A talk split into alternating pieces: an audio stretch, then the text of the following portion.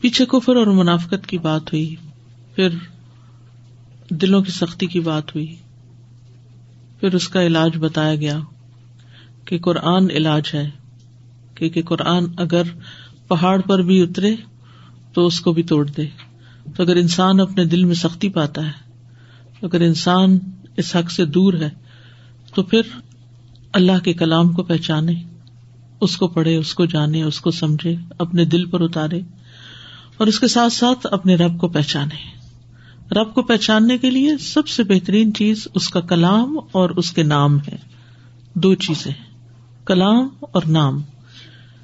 اللہ لا الہ الا عالم الغیب والشہادہ، هو الرحمن الرحیم۔ هو اللہ الذي لا الہ الا هو الملك القدوس السلام المؤمن۔ المهيمن العزيز الجبار المتكبر. سبحان الله عما يشركون. هو الله الخالق البارئ المصور. له الاسماء الحسنى. يسبح له ما في السماوات والارض وهو العزيز الحكيم. هو اللہ وہ اللہ ہے۔ اللہ کا نام اللہ، سب سے عظیم اور جلیل القدر نام ہے۔ اسمائے حسنہ میں سے سب سے عظیم اور اعلی ہے۔ اللہ کا یہ نام اللہ کا ذاتی نام ہے۔ اور اللہ سبحان تعالی نے لوگوں کی زبانوں اور دلوں کو مٹھی میں لے لیا کہ وہ اس نام کے ساتھ اپنا کوئی نام رکھے یہ نام اللہ کے سوا کسی اور کا نہیں۔ ماضی حال اس پر گواہ ہے کہ یہ نام صرف اور صرف اللہ رب العزت ہی کے لیے رہا ہے۔ اللہ کا معنی کیا ہے؟ اللہ کا لفظ دراصل الہ سے ہے۔ الہ۔ اور الہ کا لفظ چار معنوں پر بولا گیا ہے۔ نمبر ایک، معبود۔ یعنی اللہ کیا ہے؟ اللہ خاص الہ۔ اور الہ کا ایک معنی کیا معبود۔ دوسرا، ملجا۔ جس کی پناہ لی جائے، پناہ گاہ۔ تیسرا المفزو الہی گھبراہٹ میں جس سے مدد حاصل کی جائے۔ چوتھا، المحبوب، جس کے ساتھ شدید محبت کی جائے اور اس کے بارے میں عقل حیران ہو جائے۔ معبود، ملجا مفزو فضا سے فضیا اور محبوب۔ اور شرعی معنی، اللہ تبارک و تعالیٰ وہ ہے جس کی عبادت کی طرف بندوں کے دل مائل ہوتے ہیں۔ انتہائی محبت اور عظمت کے ساتھ، انکساری میں اور خوف میں اور تما میں اور امید میں اور تعظیم کرنے میں اور اطاط کرتے ہوئے، ضروریات اور مشکلات میں اس کی طرف مدد مانگتے ہوئے۔ وہی اللہ برحق ہے۔ عرش سے لے کر زمین کی سطح تک اس کے سوا جتنے بھی پرستش کیے جاتے ہیں، وہ سب باطل ہے باطل معبود ہے تو قرآن میں اللہ کا لفظ جو ہے، یہ دو ہزار پانچ سو سے زیادہ مرتبہ آیا ہے۔ اور اللہ کے تعارف کی وجہ سے قرآن کی سب سے عظیم آیت آیت الکرسی ہے۔ اللہ اللہ اللہ اللہ کا لفظ جو ہے، یہ اس میں اعظم بھی ہے۔ امام غزالی کہتے ہیں، جان لو کہ یہ نام ننانوے ناموں میں سب سے زیادہ عظیم ہے، کیونکہ یہ ذات الہیہ پر دلالت کرتا ہے یعنی اللہ کی ذات پر دلالت کرتا ہے، اللہ کا ذاتی نام ہے، جس میں ساری صفات جمع ہو جاتی ہیں۔ یعنی جب اللہ کہتے ہیں تو مثلاً الرحمان کون ہے؟ اللہ، الرحیم کون ہے؟ اللہ۔ یا اللہ ہی رحمان ہے، اللہ رحیم ہے، اللہ کریم ہے۔ ہاں؟ تو جتنی بھی صفات ہیں، وہ ساری اس کے ساتھ اس کے گرد گھومتی ہیں۔ اس میں جمع ہو جاتی اس کی طرف نسبت ہوتی ہے۔ یعنی تمام اسماء حسنا کی نسبت اللہ کی طرف ہوتی ہے۔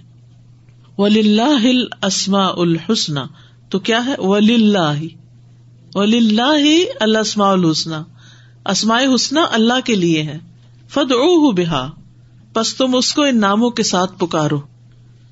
پھر اسی طرح یہ نام سب سے زیادہ پکارا جانے والا نام ہے۔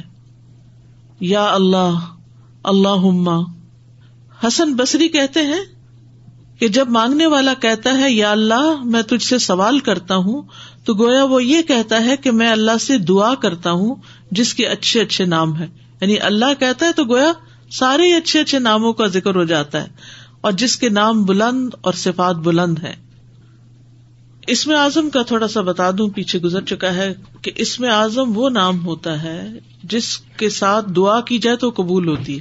اس کے بارے میں دو اوپین ہے بعض کہتے ہیں یہ الحی القیوم ہے اور بعض کہتے ہیں کہ اللہ ہے۔ تو زیادہ اوتھینٹک رائے یہی ہے کہ یہ اللہ کا نام ہی دراصل اس میں اعظم ہے، سب سے بڑا نام۔ ہے جس کے ساتھ دعا کرے تو دعا قبول ہوتی ہے۔ یا اللہ یا اللہ۔ پھر اللہ کا نام ایسا ہے کہ جس کے ساتھ ہر کام کی ابتدا کی جائے تو اس میں برکت ہو جاتی۔ کیا کہتے ہیں ہم؟ بسم اللہ۔ جب بسم اللہ کہتے ہیں تو جس چیز پر بسم اللہ پڑھتے ہیں، کھانے پہ پڑھتے ہیں، کوئی کام شروع کرنے سے پہلے پڑھتے ہیں تو اس میں برکت ہوتی ہے۔ پھر یہ نام ساری امتوں میں متعارف تھا۔ پچھلی امتوں میں بھی متعارف تھا، تھوڑے سے پروننسیشن کے فرق سے، جسے ایلو کہتے ہیں۔ پھر نماز کے ہر رکن میں یہ نام لیا جاتا ہے نماز کا آغاز کس سے ہوتا ہے اللہ اکبر سے دعا استفتا سبحان اک اللہ قوما سمی اللہ حمد چھوٹا قیام ہے نا قوما اللہ ربنا ولک الحمد پھر سجدہ اللہ لک سجد تو بکا امن تو لک اسلم تو تشاہد شد جی اتحیات اللہ وسلامات جی۔ پھر درو شریف اللہ وسلم پھر آخر میں جو اللہ مغفر لی ما قدم تو ما اخر تو وغیرہ پھر نماز کا اختتام۔ السلام علیکم و رحمت اللہ۔ تو اس طرح انسان نماز کے ہر رکن میں اللہ کا ذکر کرتا ہے۔ پورا دن اس نام کی تکرار ہوتی ہے۔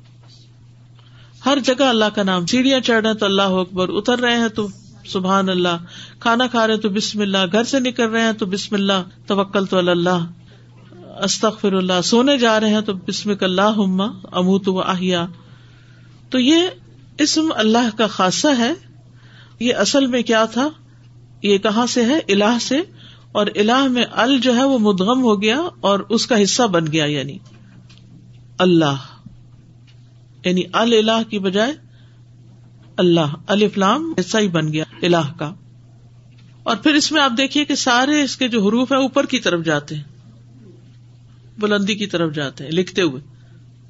اور یہ جو اللہ کے نام کے ساتھ آخر میں میم بڑھا دیا جاتا ہے اللہ ہما تو یہ حرف ندا کا کام دیتا ہے، یا اللہ کا معنی دیتا ہے۔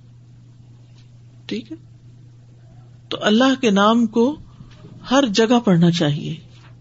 تکلیف کے وقت، کھانے کے وقت، بسم اللہ پڑھنا شیطان سے محفوظ رکھتا ہے۔ جیسے کپڑے بدلتے وقت، بسم اللہ پڑھ کر اپنے کپڑے چینج کریں۔ نبی صلی اللہ علیہ وسلم فرمایا کہ جنوں کی آنکھوں اور بنی آدم کی شرم گاہوں کا پردہ یہ ہے کہ جب کوئی اپنے کپڑے اتارے تو بسم اللہ پڑھ لے۔ یعنی جنات وغیرہ آپ کو نہیں دیکھ سکتے۔ پھر بسم اللہ پڑھ کر بیت الخلاء میں جائیں۔ بسم اللہ اللہ من الخبث والخبائث۔ بسم اللہ پڑھ کر بستر جھاڑے رات کو۔ بسم اللہ پڑھ کر لیٹے اور دعا شروع کرے بسم اللہ محمود واحیہ جو اللہ کا نام نہیں لیتا، پھر اس چیز میں شیطان کا حصہ پڑ جاتا ہے۔ اس میں شیطان انٹرفیئرنس کرتا ہے۔ ابلیس نے کہا کہ مجھے میرا رسک بتایا جائے۔ آپ نے ساری مخلوق کا رسک بتا دیا ہے۔ پر میں ہر وہ چیز جس میں میرا نام نہ لیا جائے، اس میں تمہارا حصہ ہے۔ اللہ کا نام نہ لیا جائے جس چیز پر تو قیامت کے دن باعث حسرت ہوگی وہ۔ یعنی جب لوگ کسی مجلس میں بیٹھے اور وہاں اللہ کا ذکر نہ کریں، تو وہ مجلس قیامت کے دن ان کے لیے حسرت کا باعث ہوگی۔ جس راستے پر لوگ چلے اور پھر اس راستے پر اللہ کا ذکر نہ کرے وہ راستہ باعث حسرت ہوگا قیامت کے دن۔ جو شخص بستر پر آئے اور اللہ کا نام نہ لے، وہ سونا انسان کے لیے باعث حسرت ہوگا قیامت کے دن۔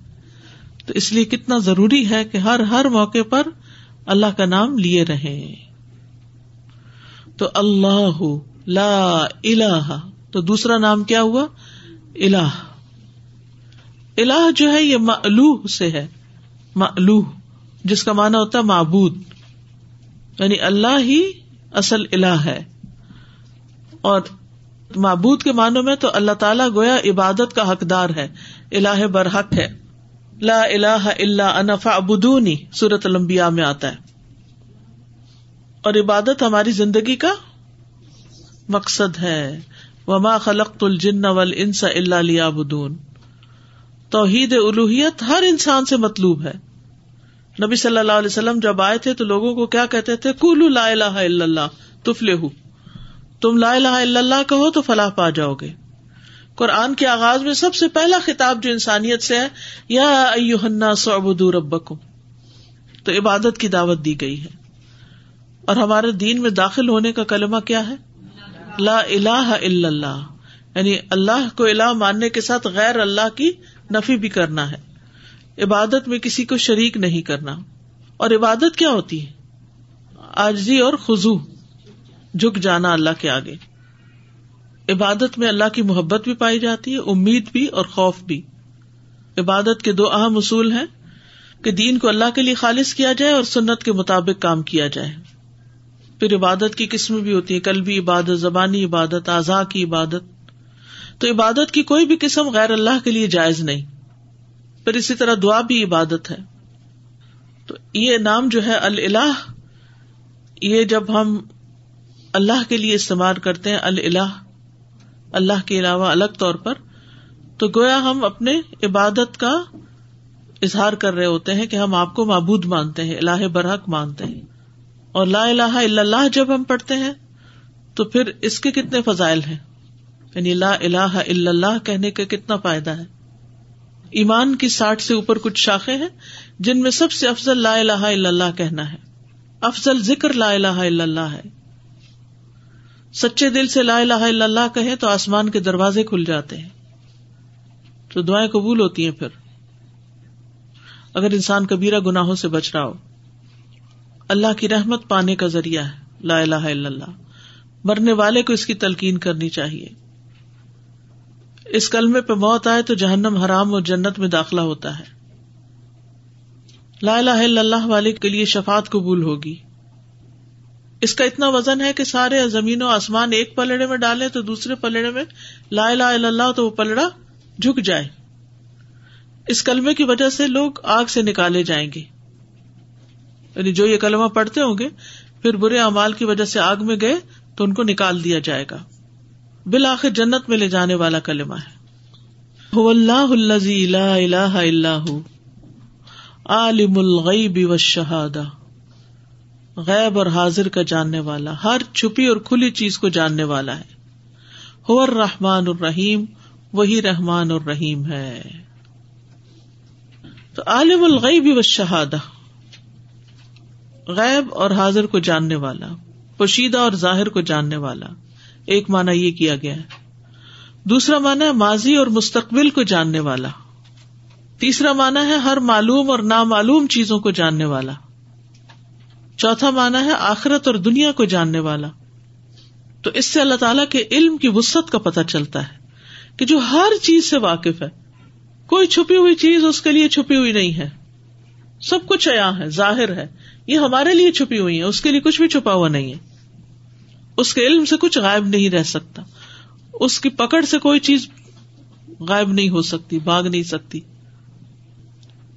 مخلوق کا علم اللہ کے علم کے مقابلے میں کتنا ہے؟ ساری مخلوق کا۔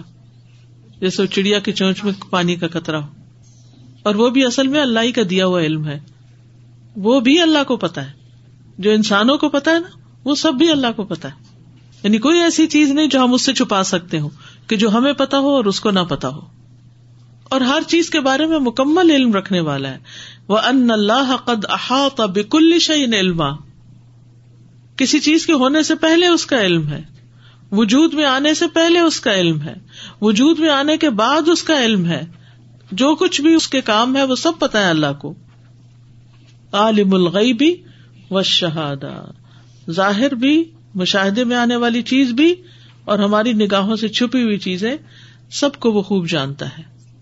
اس لیے کہ وہ اللہ ہے، الہ ہے۔ رحمان الرحیم، وہ رحمان اور رحیم ہے۔ رحمان جو ہے فعلان کے وزن پر ہے، جس میں وسط ہے، رحمت عام و خاص ہے، اور رحیم جو ہے خاص رحمت ہے۔ تو رحمان جو عظیم اور وسیع رحمت والا ہے، ہر چیز پر اس کی رحمت عام ہے۔ اس کی رحمت مخلوق پر چھائی ہوئی ہے۔ اور یہ رحمان جو ہے رحیم کے مقابلے میں بلیغ اور مؤثر ہے۔ اور رحیم جو ہے، یہ مومنوں کے لیے خاص ہے اسپیسیفک ہے۔ اور پھر اس میں تسلسل بھی ہے۔ تو اللہ سبحان تعالیٰ نے اپنی ذات پر رحمت کو لازم کر رکھا ہے۔ قطب ربو کو ملا نفس رحما تمہارے رب نے اپنی ذات پر رحم لازم کر رکھا ہے۔ مخلوقات کی تخلیق سے پہلے اللہ نے اپنی کتاب میں لکھا، ان رحمتی غلبت غزبی کہ میری رحمت میرے غزب پر غالب ہے۔ اس کی سو رحمتیں ہیں جن میں سے ننانوے اس نے آخرت کے لیے رکھی ہیں۔ موجودہ زمین میں یعنی زمین میں جو اس وقت موجود مخلوق ہے ان میں اللہ کی رحمت کا بھی صرف ایک حصہ ہے، جس بنا پر وہ آپس میں بھی ایک دوسرے پر شفقت کرتے ہیں۔ لیکن قیامت کے دن ساری رحمتیں جمع ہو جائیں گی۔ اللہ کی رحمت جانتا ہے جو، وہ کبھی اس سے مایوس نہیں ہوتا۔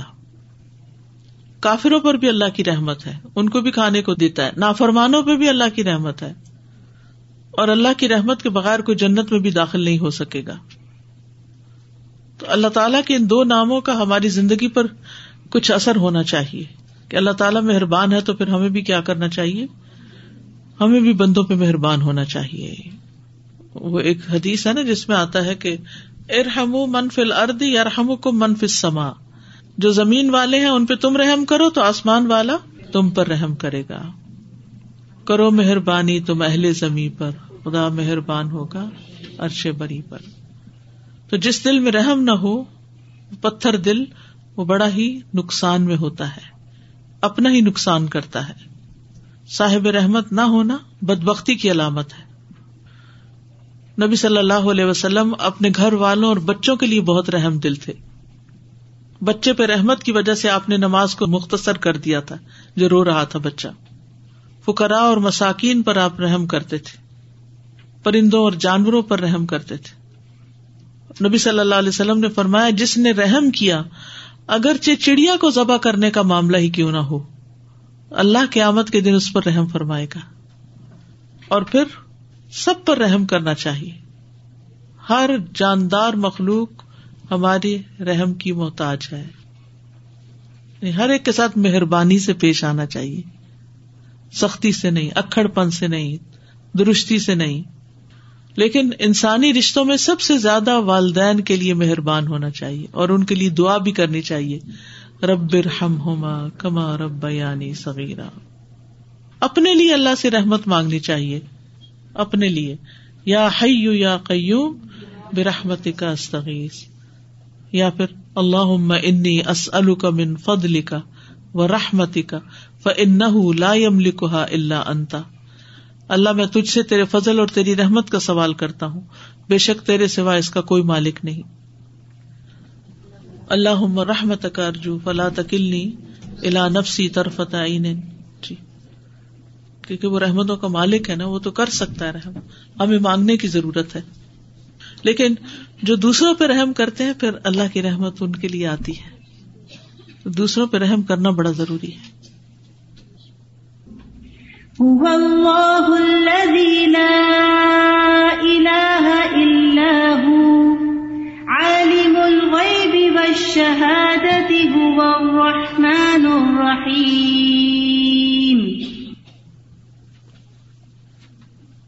تو سمجھ میں آ گیا نا کہ اللہ کا مانا کیا ہے؟ اللہ کا مانا کیا ہے؟ عالم الغیب و شہادہ کا مانا کیا ہے؟ رحمان اور رحیم کا مانا کیا ہے؟